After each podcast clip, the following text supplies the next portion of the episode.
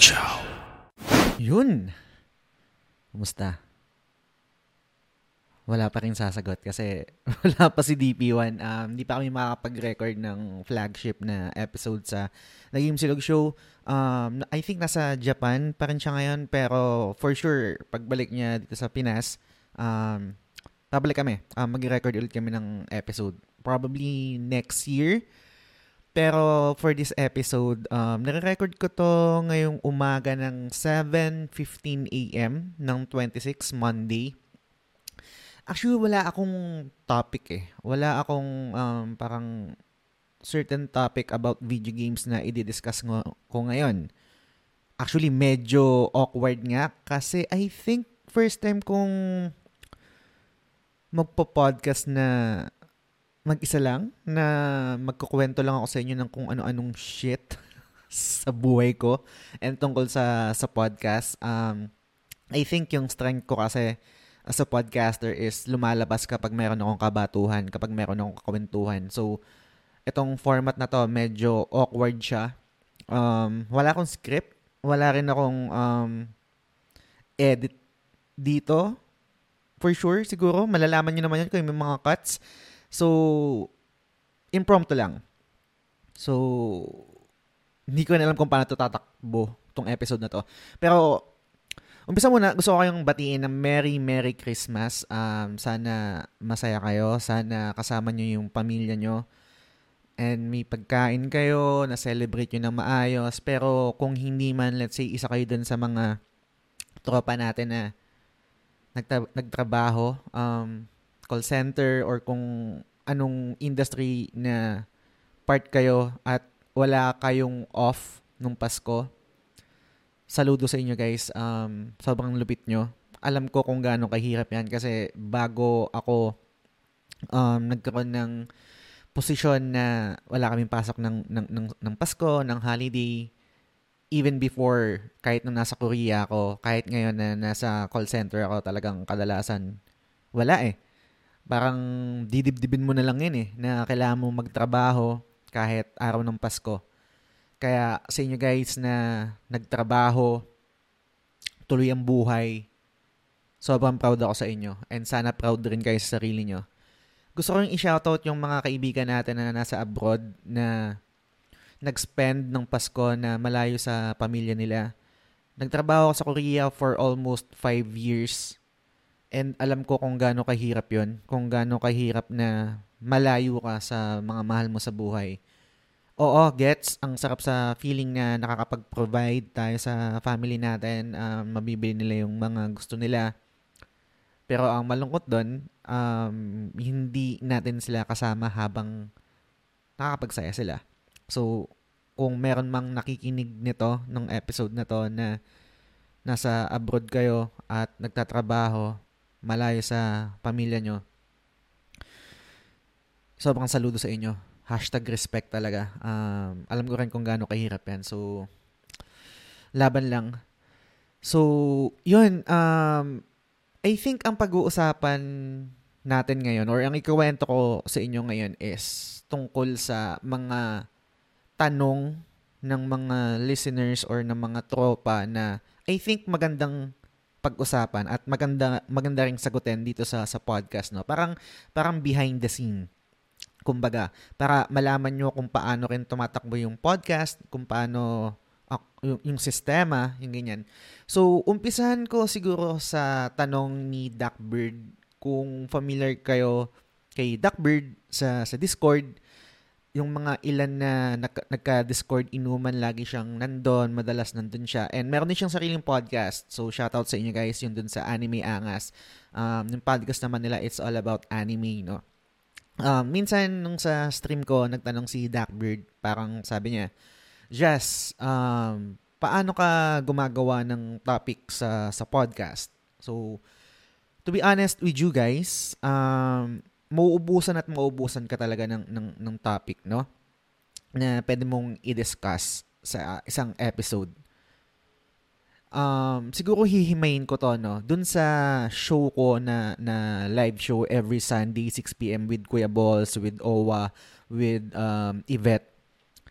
Yun, medyo madali siya kasi ang title nung nung show and ang format ng show is Topic Topic which is every episode every Sunday 6 PM may dala kaming may dala kaming topic no so mas madali siyang gawin kasi mas broad hindi ko kailangan mag-isip ng topic na related sa video games. Um, kung saan lang ako ma-inspire, kunwari nagti-TikTok ako, um, nanonood ako ng content, ng YouTube channel, ng mga YouTube videos, etc.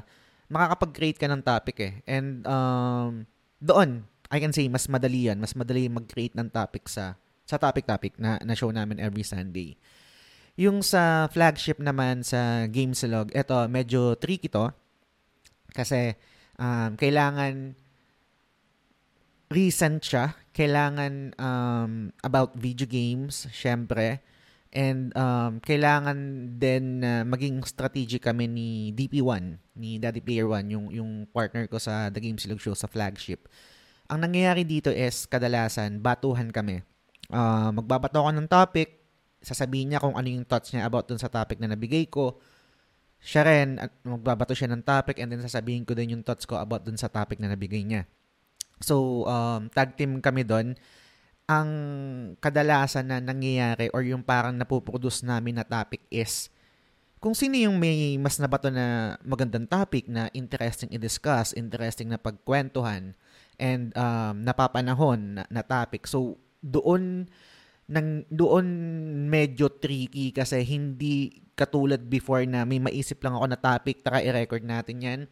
Kasi, alam niyo naman, um, ngayon, kailangan strategic na tayo eh. Kailangan um, hindi na bara-bara na just for the sake na gusto ko lang gawin.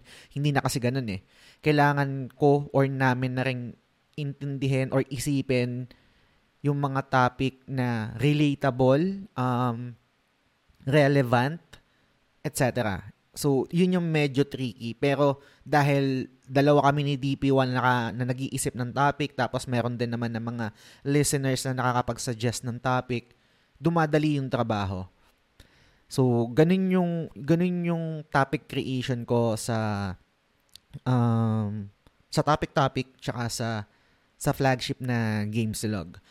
Tapos yung isa ko naman na na segment sa The Game Silog Show which is yung side quest. Dito madali lang to kasi dito ko kadalasan nilalagay yung mga topic na I can say kahit hindi siya relevant, kahit alam ko na hindi siya ganun ka-relatable, dito ko nilalagay yung mga topic na gusto kong i-discuss na medyo, hindi pala medyo, na talagang hindi related sa video game. So kung ano man yun, kunwari yung recent na, na side quest namin is about first love.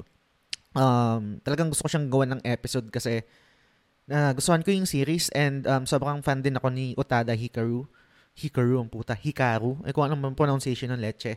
Um, yun, yung kanta niya na First Love. So, na-record namin yon and gets rin talaga na understandable na na hindi siya ganun ka-relatable, right? Kasi ang yung The Games Log show is about games naman eh. And um, hindi rin naman talaga lahat nanood ng, ng First Love or hindi naman lahat talaga um, fan nung kanta na yon So, totally understandable. So, side quest, doon ko nilalagay yung mga topic na gusto kong i-discuss na hindi related sa video games. Okay? Tapos, yung isang segment naman ng The Game Silog Show which is yung exclusive na one-on-one episode with you guys uh, sa mga supporters ng The Game Silog Show is yung secret level. Dito naman, ito yung ano ko, ito yung parang pahinga ko, yung secret level. Um, nag-research pa rin naman ako, pero bakit ko siya nasabi na pahinga? Pahinga, pahinga siya for me kasi kayo yung magbibigay ng topic. Um, dito sa secret level, binibigay ko yung lisensya dun sa mga supporters ng The Game Silog Show na kung ano yung gusto nilang pag-usapan, yun yung i-discuss namin dito sa, sa secret level episode. Right? Kunwari, um, um, anything goes eh. Meron politics, meron tungkol sa music, meron tungkol sa, sa, sa film, meron tungkol sa um, sa video games, meron tungkol sa um, anime, meron din tungkol sa um, tawag dito sa tungkol sa Japan and Korea, yung latest na episode namin ni, ni Algiers, ganyan. So, it really depends kung ano yung topic na ibabato sa akin ng mga supporters and lahat yon ginagrant ko. Um, eh, yun yung gusto nilang pag-usapan eh, 'di ba? Kung yung gusto nilang um, gawing platform, yung TGS para makapag-share ng thoughts nila for a certain topic. And dito wala tong boundary, right? Hindi katulad na parang sa sa flagship na kailangan pa naming isipin na relevant ba to, relatable ba to, maganda ba siyang pag-usapan, etc. So dito sa secret level, kahit anong gusto nyong topic, G ako dyan, auto G ako dyan. I-discuss natin yan. So, yun, um, yun yung sagot ko sa tanong ni ni Duckbird. Doon, doon yung iba-iba, eh. iba-iba yung sistema kung paano yung paggawa ng, ng topic. I guess, ang pinaka-tricky talaga is yung sa flagship kasi hindi siya basta-basta. Pero siguro ang mabibigay ko na, na tip, let's say meron din kayong podcast um, and then nauubusan kayo ng topic. Ito yung lagi kong ginagawa. I'm not sure kung magwo-work to sa inyo kasi iba-iba naman tayo ng sistema, iba't iba tayo ng diskarte.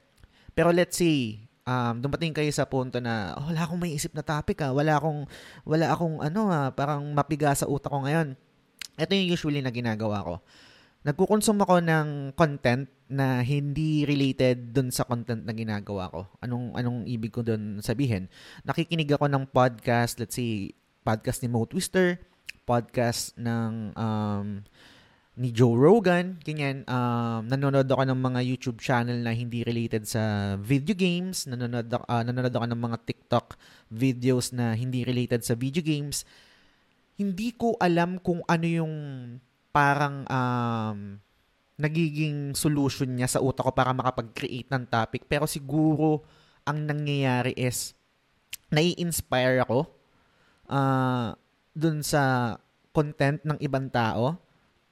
Once na parang na-ignite na yung fire, automatic nakakagawa na ako ng topic na para sa sa TGS eh or para sa topic-topic eh dun sa show namin every Sunday yun, yun yung kadalasang diskarte ko um, para makapag-create ng topic.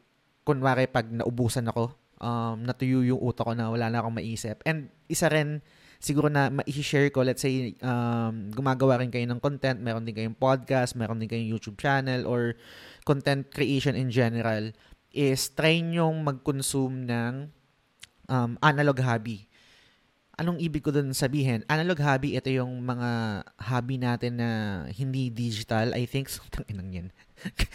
Din-explain ko lang din ng literal eh. Pero yan, yun yung analog hobby. Kunwari, um, bumuo ng, ng, ng gunpla, ng plastic model, ganyan, or magbasa ng libro as in libro talaga na literal ha, ah, yung hindi yung parang um, e-book lang no kasi I think iba yun eh. May, merong something na tactile kapag nagbabasa ka ng libro, yung nag-flip ka ng pages. Sobrang iba niya kapag nung nagsaswipe ka lang sa e-book. Ewan ko, hindi ko alam kung nakaka-relate kayo doon or kung ganun din kayo. Pero yun, um, ano pa ba yung mga analog hobby? Siguro um, kahit yung um, let's say gusto mong nanood ka ng YouTube video na gusto mong matuto kung paano um, mag-unlock ng doorknob. Alam ko sobrang random, no? Pero yung, yung mga ganyung bagay, nagiging spark kasi siya para makapag-isip ako ng topic and ng future content. So, kung sakali man na ganun kayo, um, natutuyuan kayo or parang wala kayong ibang maisip na topic, try nyo mag-consume ng content ng ibang tao na hindi related dun sa content na ginagawa nyo. Okay? And then yung plus yung analog hobby kung, kung meron man. Siguro pwede rin yung gym, basketball, sports, etc. Kahit ano, cross-stitch, pagluluto, pagbibake, kahit ano. Wag lang digital, wag lang yung video games na maglalaro ka, yung manonood ka ng, ng Netflix, etc. So, yan, for some reason, sa panlaki ng tulong niya sa akin. Tapos, uh, meron din isang kaibigan sa community na nakilala ko din sa podcast and nakilala ko din sa PlayStation Trophy Hunters Philippines, no? si, si Norvin. Uh, meron din silang podcast. Um, yung PS Plush and then ngayon yung bago nilang podcast is yung Beyond Platinums. Um, ito naman yung project nila dun sa page, no? Um, host niya dito sila sila Jay tsaka sila Jasmine. So, follow nyo rin yung guys kung mahilig kayong mag- mag-hunt ng platinum sa PlayStation or you just want to consume content that all about um, video games, no? Okay, hindi lang ang Yossi.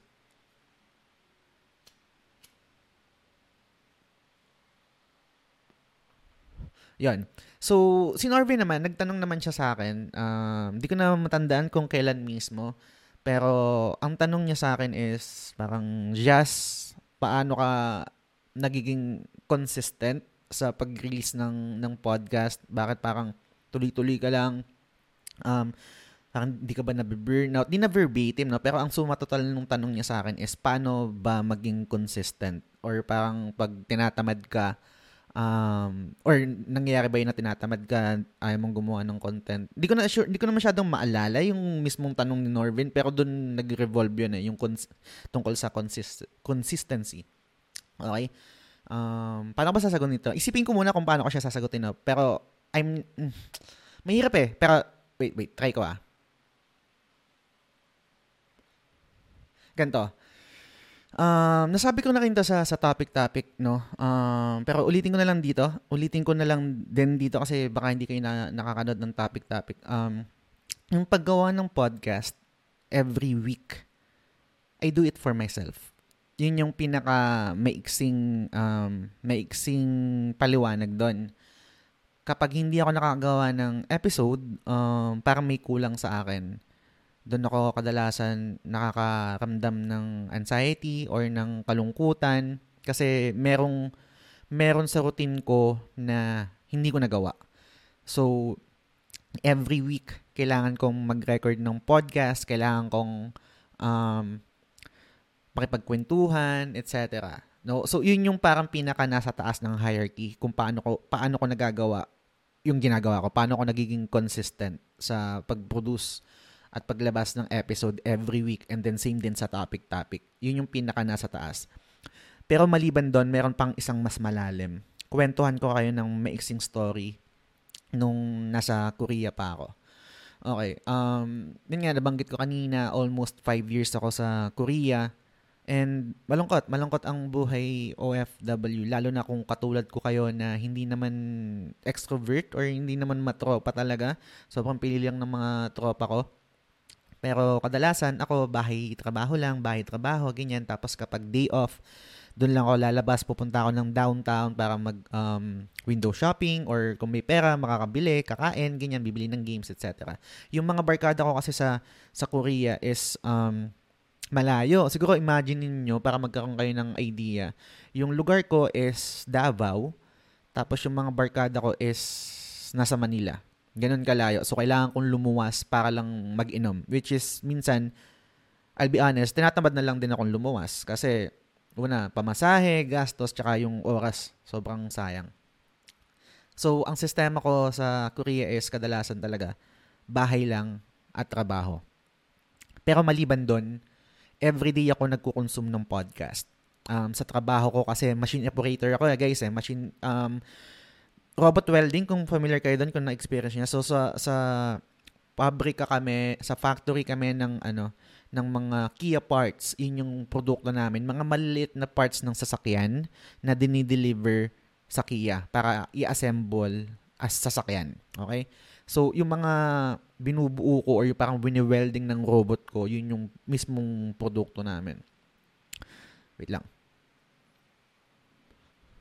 Yun. And dahil uh, machine operator ako, maingay din, maingay din sa factory. Imbes na maglagay ako ng earplugs, nakikinig na lang ako ng podcast. So, imagine niyo um, 8 oras or minsan kapag may overtime, 16 hours sa trabaho, nakikinig lang ako ng podcast. So, ang dami kong podcast episode na nakukonsume sa isang araw.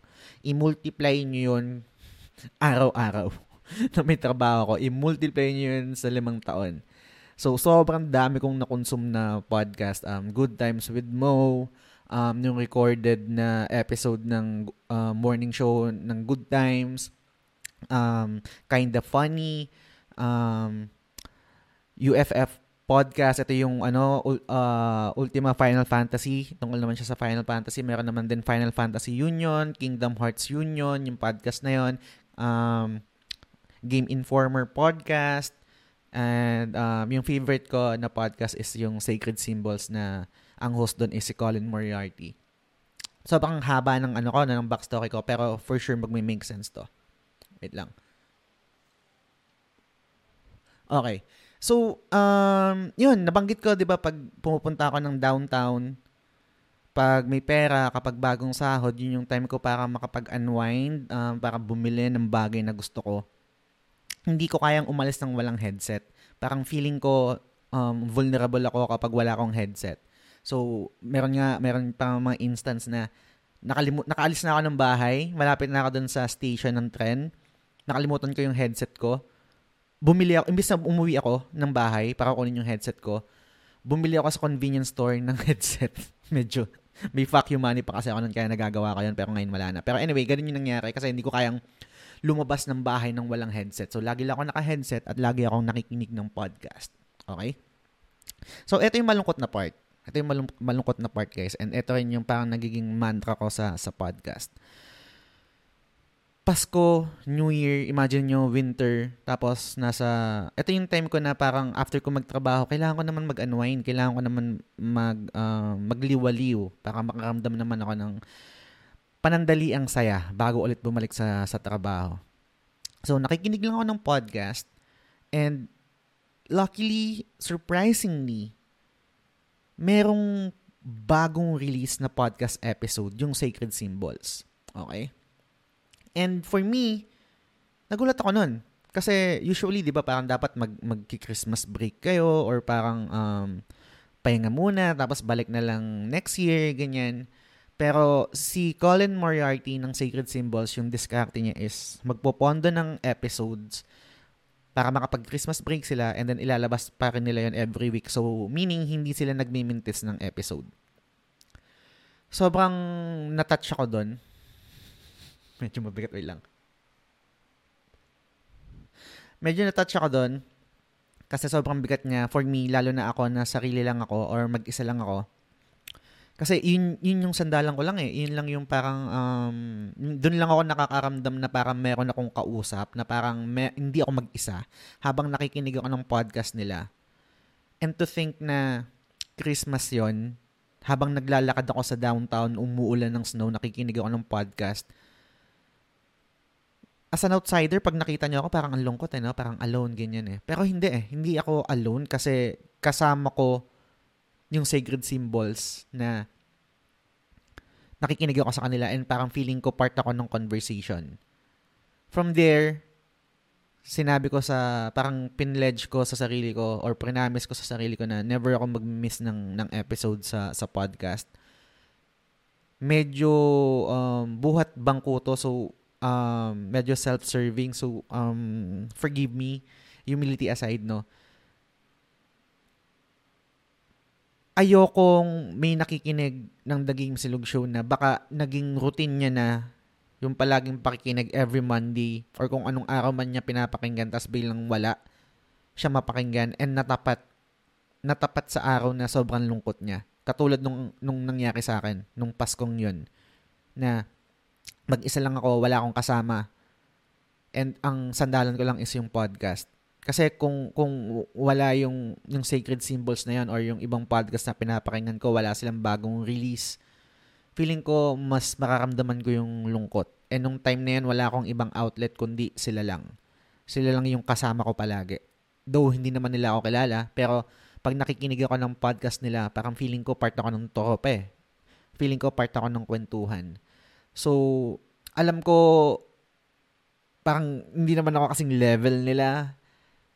Pero naniniwala ko na baka, baka lang, baka lang may isang listener ng The Game Silog Show na malungkot nung oras na yon at inaasahan niya na may mapapakinggan siyang episode, na meron siyang kasama, meron siyang napapakinggan habang Pasko, New Year, mag-isa lang siya, o let's say, mas mahirap baka nasa abroad siya, malayo sa pamilya niya. So, yun, yun yung um, naging mantra ko kaya never ako magmi-miss ng episode. Ayokong ayokong uh, maramdaman nila, ayokong maramdaman nyo na baka inaasahan nyo yung episode every Monday or every week tapos biglang wala. Tapos yun yung inaasahan nyo nakasama sa kalungkutan nyo. Ayokong mangyari yun. Kasi alam ko yung feeling nun. So, never ako magmi-miss ng episode every week maglalabas ako ng episode and promise ko sa inyo yun. Yun yung dedication ko sa inyo na patuloy na nakikinig sa show at laging nakikinig, laging sumusuporta. Yun yung may papangako ko sa inyo. Never ako magmi-miss ng episode. Never.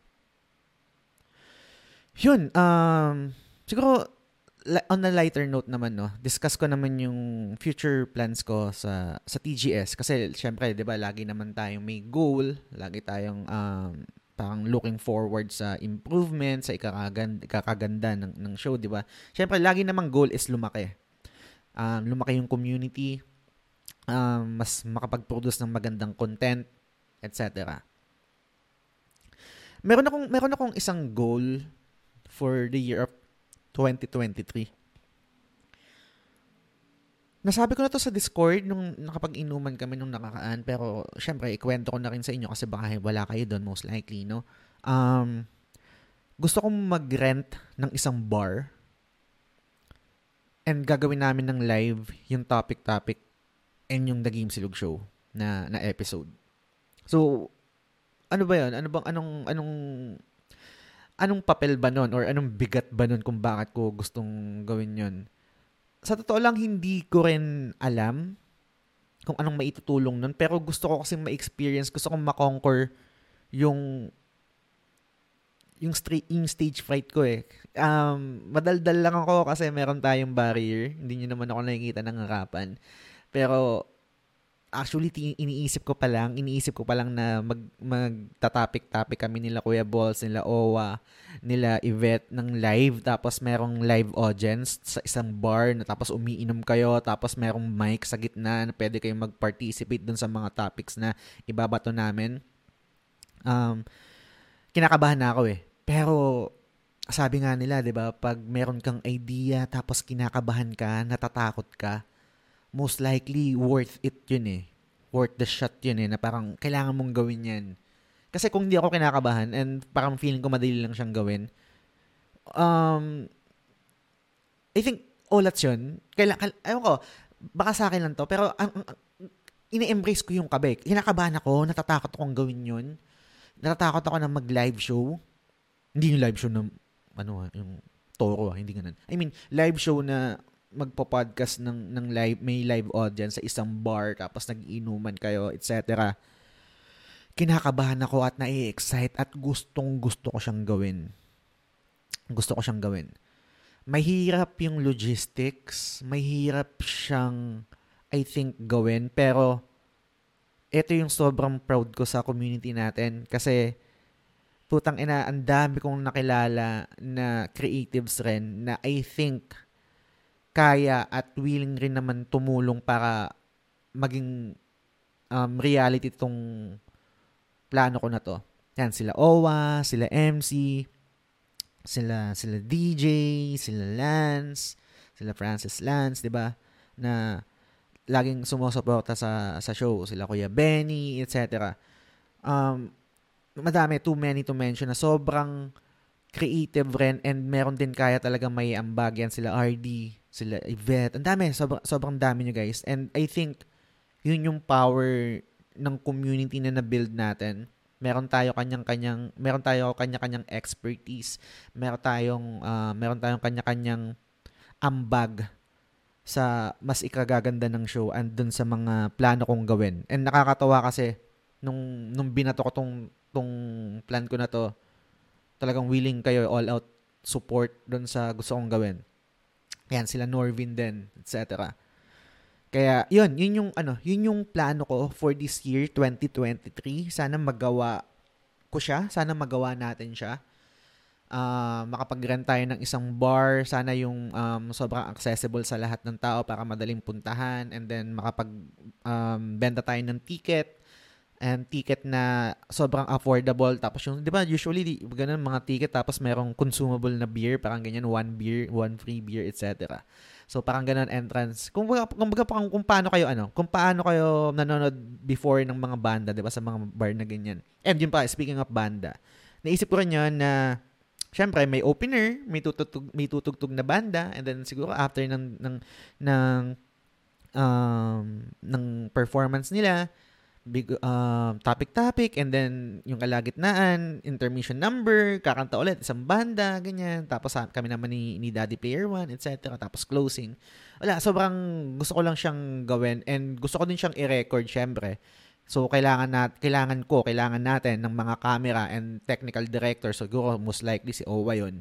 And then, magmaman ng mga camera, mag-edit, mag-make sure na maganda yung audio, maganda yung, yung mga angles. Tapos, meron din camera na parang kukuha ng reaction ng mga audience. Yung kanon, yung parang full production talaga. Gusto kong gawin yun. And habang nagkukwento ako, parang nare-realize ko na siguro maliban dun sa stage fright na gusto kong i-conquer. Siguro kasi ito yung pangarap ko na naudlot eh. Um, graduate kasi ako ng communication arts sa Letran. Um, pangarap ko dati na maging director ng isang pelikula. Nakapag-direct ako, pero project lang naman yon And hindi ko na penetrate yung industriya, di ba? Um, so, lahat ng mga naudlot ko na pangarap, lahat ng mga naudlot ko na pangako sa sarili na matupad, unti-unti ginagawa ko siya dito sa The Game Silog Show. So, I think um, this year or ngayong 2023, yun yung gusto kong gawin. And alam ko susuportahan nyo ako. Sobrang laki ng tiwala ko sa inyo. At naniniwala ako na gagabayan nyo ako at kung ano yung kaya nyong i-offer na ambag, hindi kayo magiging madamot para ibigay sa akin yun. Para ibigay yun sa show. Para ibigay yun sa community. Okay? So, um, isa pa, I think last na to, na part ng mga future plans ko sa TGS. Paano ko sasabihin to? Um, wait lang. Sindi lang ulit ako ng Yossi. Wait lang.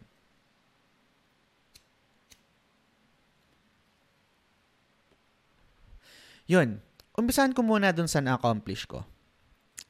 Dun sa topic-topic na show namin ni Kuya Balls siya kanila Owa na every Sunday 6pm. Matagal ko na talagang gusto na maging trio yon yung host and gusto ko talaga babae. And luckily, surprisingly, thankful na pumayag na si Yvette na maging mainstay ng topic-topic. So, TT final form na kami. And sobrang thank you sa kanya kasi yung naiambag niya maiaambag niya pa sa TT. Sobrang solid. Um, sobrang laki ng tiwala ko kay Yvette na kaya niya akong i-call out kung let's say or si Kuya Balls kapag alam niyang um, o let's say mga pinagsasabi namin and maliban doon meron ding POV ng babae. Iba kasi kapag merong ano eh, merong involved na babae, hindi nagtutunog um, locker room talk kasi let's be honest guys, kapag all boys tayo, minsan hindi naiiwasan na makross natin yung boundary na maging offensive tayo eh. So, kapag in, may involve or may voice yung babae sa community natin, mas nagiging balance eh. And malaki yung tiwala ko kay Yvette na siya yung perfect fit or yung parang mis- missing puzzle para dun sa, sa show na yun. So, sobrang thankful ako dun na umuo na siya and mainstay na siya sa topic-topic every Sunday, 6pm.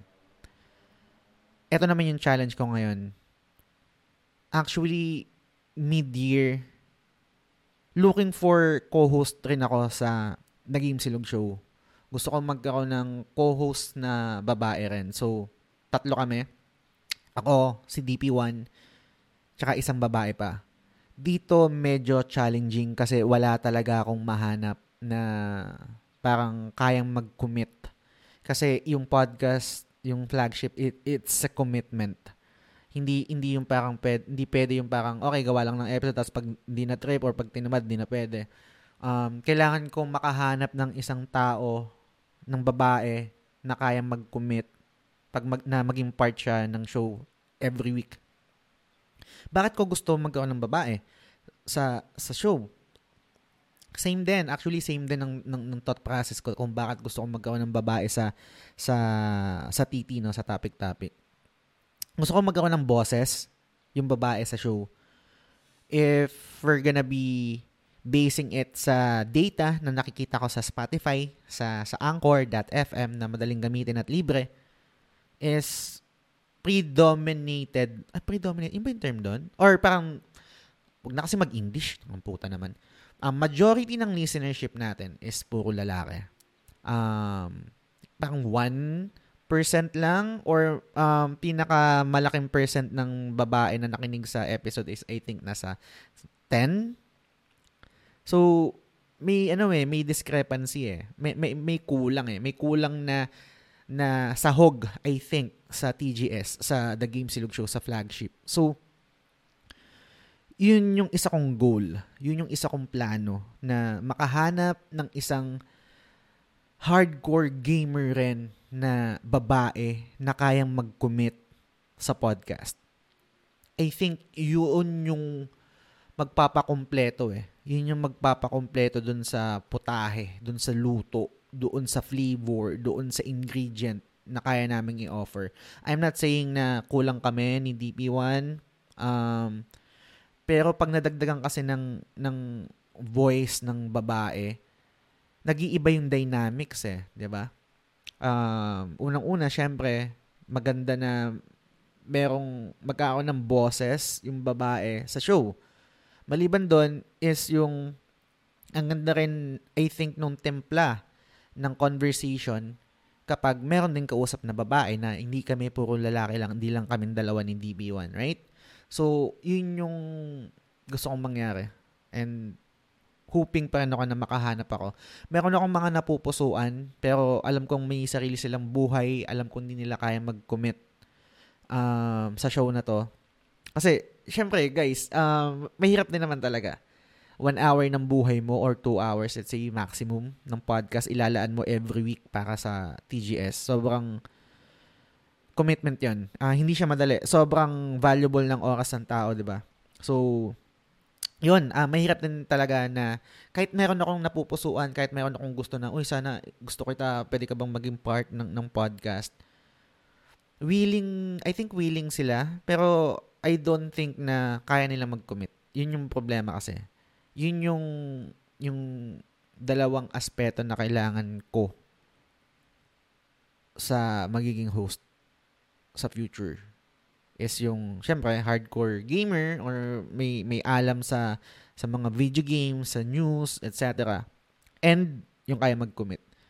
Pero hoping pa rin ako, hindi ko naman sinasarado yung pagkakataon o yung pinto na makakahanap ako. Let's play it by ear. Um, let's see how it goes. Baka bigla na lang meron akong makilala. Baka, baka bigla na lang merong tao na, uy, pwede ba akong sumali dyan, ganyan, ganyan. Baka ganun, di natin alam. Let's see. Pero yun yung mga plano ko at gusto kong mangyari sa, sa TGS. So, yun, um, di ko in-expect na mapapahaba yung episode na to na mag-isa lang ako nagsasalita na nagkukwento sa inyo. Pero kung umabot man kayo dito, maraming maraming salamat. Um, mm, hindi nyo alam kung, kung, kung gaano ako kasaya at ka-thankful na tangina na hinahayaan nyo ako, kami, na maging parte ng buhay nyo. Isang oras na nakikinig kayo sa amin, dalawang oras na nakikinig kayo sa amin. Hindi ko alam, hindi ko magets. And um, sobrang thankful ako sa inyo. And sa lahat din ng mga sumusuporta sa, sa show. Um, sa pakikinig, sa pag-share, sa pag-like, sa panonood, sa pag-send ng stars, sa pag-subscribe, sa pag-sponsor ng games, pagbigay ng gifts, sa lahat nung naitulong nyo sa akin and sa show and sa community. Maraming maraming salamat sa inyo guys. Um, patanawin ko yung malaking utang na loob and yung pangako ko sa inyo every week hindi tayo mawawala ng episode yun yung kaya kong ibigay sa inyo. Well, hindi matatapos tong Game Silog Show. Um, hindi to titigil. Pag namatay ako, siguro. Which is, sana wag naman muna. Pero, yan. Um, siguro dito ko natatapusin. Basta likely baka marami akong nakalimutan, pero goods lang yan. Um, impromptu lang naman to. Wala namang edit-edit to. Diretso upload ko na to. Um, yun. Uh, kung meron kayong feedback, comment, suggestion, Same drill, PM niyo lang sa PM lang kayo sa The Game Silog Show sa Facebook at sa Instagram.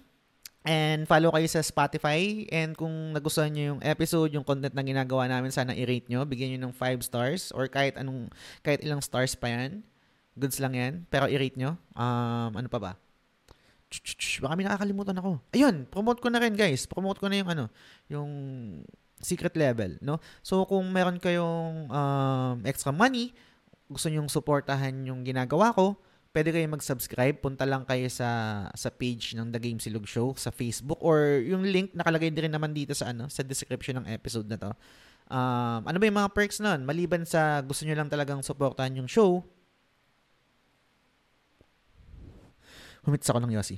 Anyway, maliban sa gusto nyo lang talaga supportan yung show, meron din syempre yung perks yun. Um, perks nun ay exclusive na GC kasama nyo yung mga supporters rin ng The Game Silog Show. Um, name nyo sa end credits ng lahat ng content na ginagawa ko dito sa podcast na to, sa secret level, um, sa, sa side quest, sa topic-topic, and syempre sa live streams ko rin. And yung china-champion ko na main perk ng pag-subscribe nyo sa The Game Silog Show is yung secret level.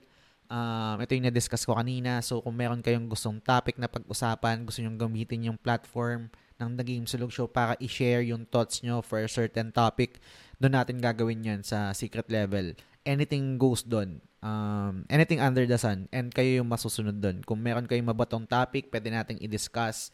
Basta gawin nating um, solid um, taka, pagkwentuhan natin yung lahat doon sa secret level. So, yun. Um, I guess siguro dito ko natatapusin, tatapusin yung episode, guys. Again, Merry Christmas sa inyo, guys. And Happy New Year. Wish ko na sana masaya kayo. Kung hindi man, um, gusto nyo ng kakwentuhan, message nyo lang ako. Um, I'll make time for you guys. Lalo na, um, alam ko yung pakiramdam na ganyan sobrang hirap na makakamdam ng kalungkutan and um, to have someone na makinig sa'yo, not necessarily bigyan ka ng payo. Minsan kasi gusto mo lang may makikinig sa'yo, di ba? Mapaglalabasan. Um, feel free to message me sa The Game Silog Show sa Facebook page or sa Instagram. So, yun. Um, dito ko natatapusin yung episode hanggang sa susunod na episode ulit. Bye, guys! Happy New Year! Merry Christmas!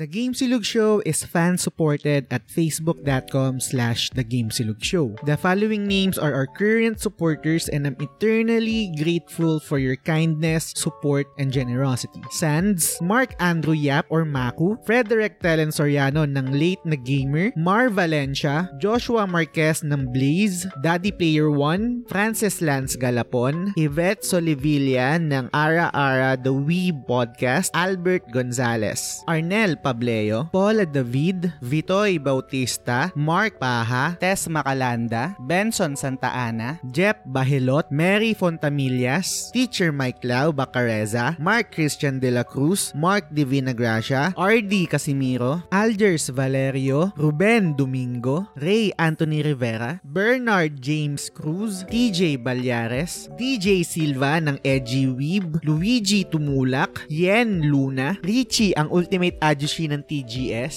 Nico, Kuya Balls, Ken Vermon, Mike Rubio, Patrick Ryan Silvosa, Joe Kevin Malyari, Kurt Thompson, Mika Laigo, Nicole McJerk, Bay Ian, Macy Tang Balyares, Zel Pineda, Denise Nicole Gaming, Shane Rivera, Rafi SF, and Delia Bourbon. Maraming salamat sa inyo guys.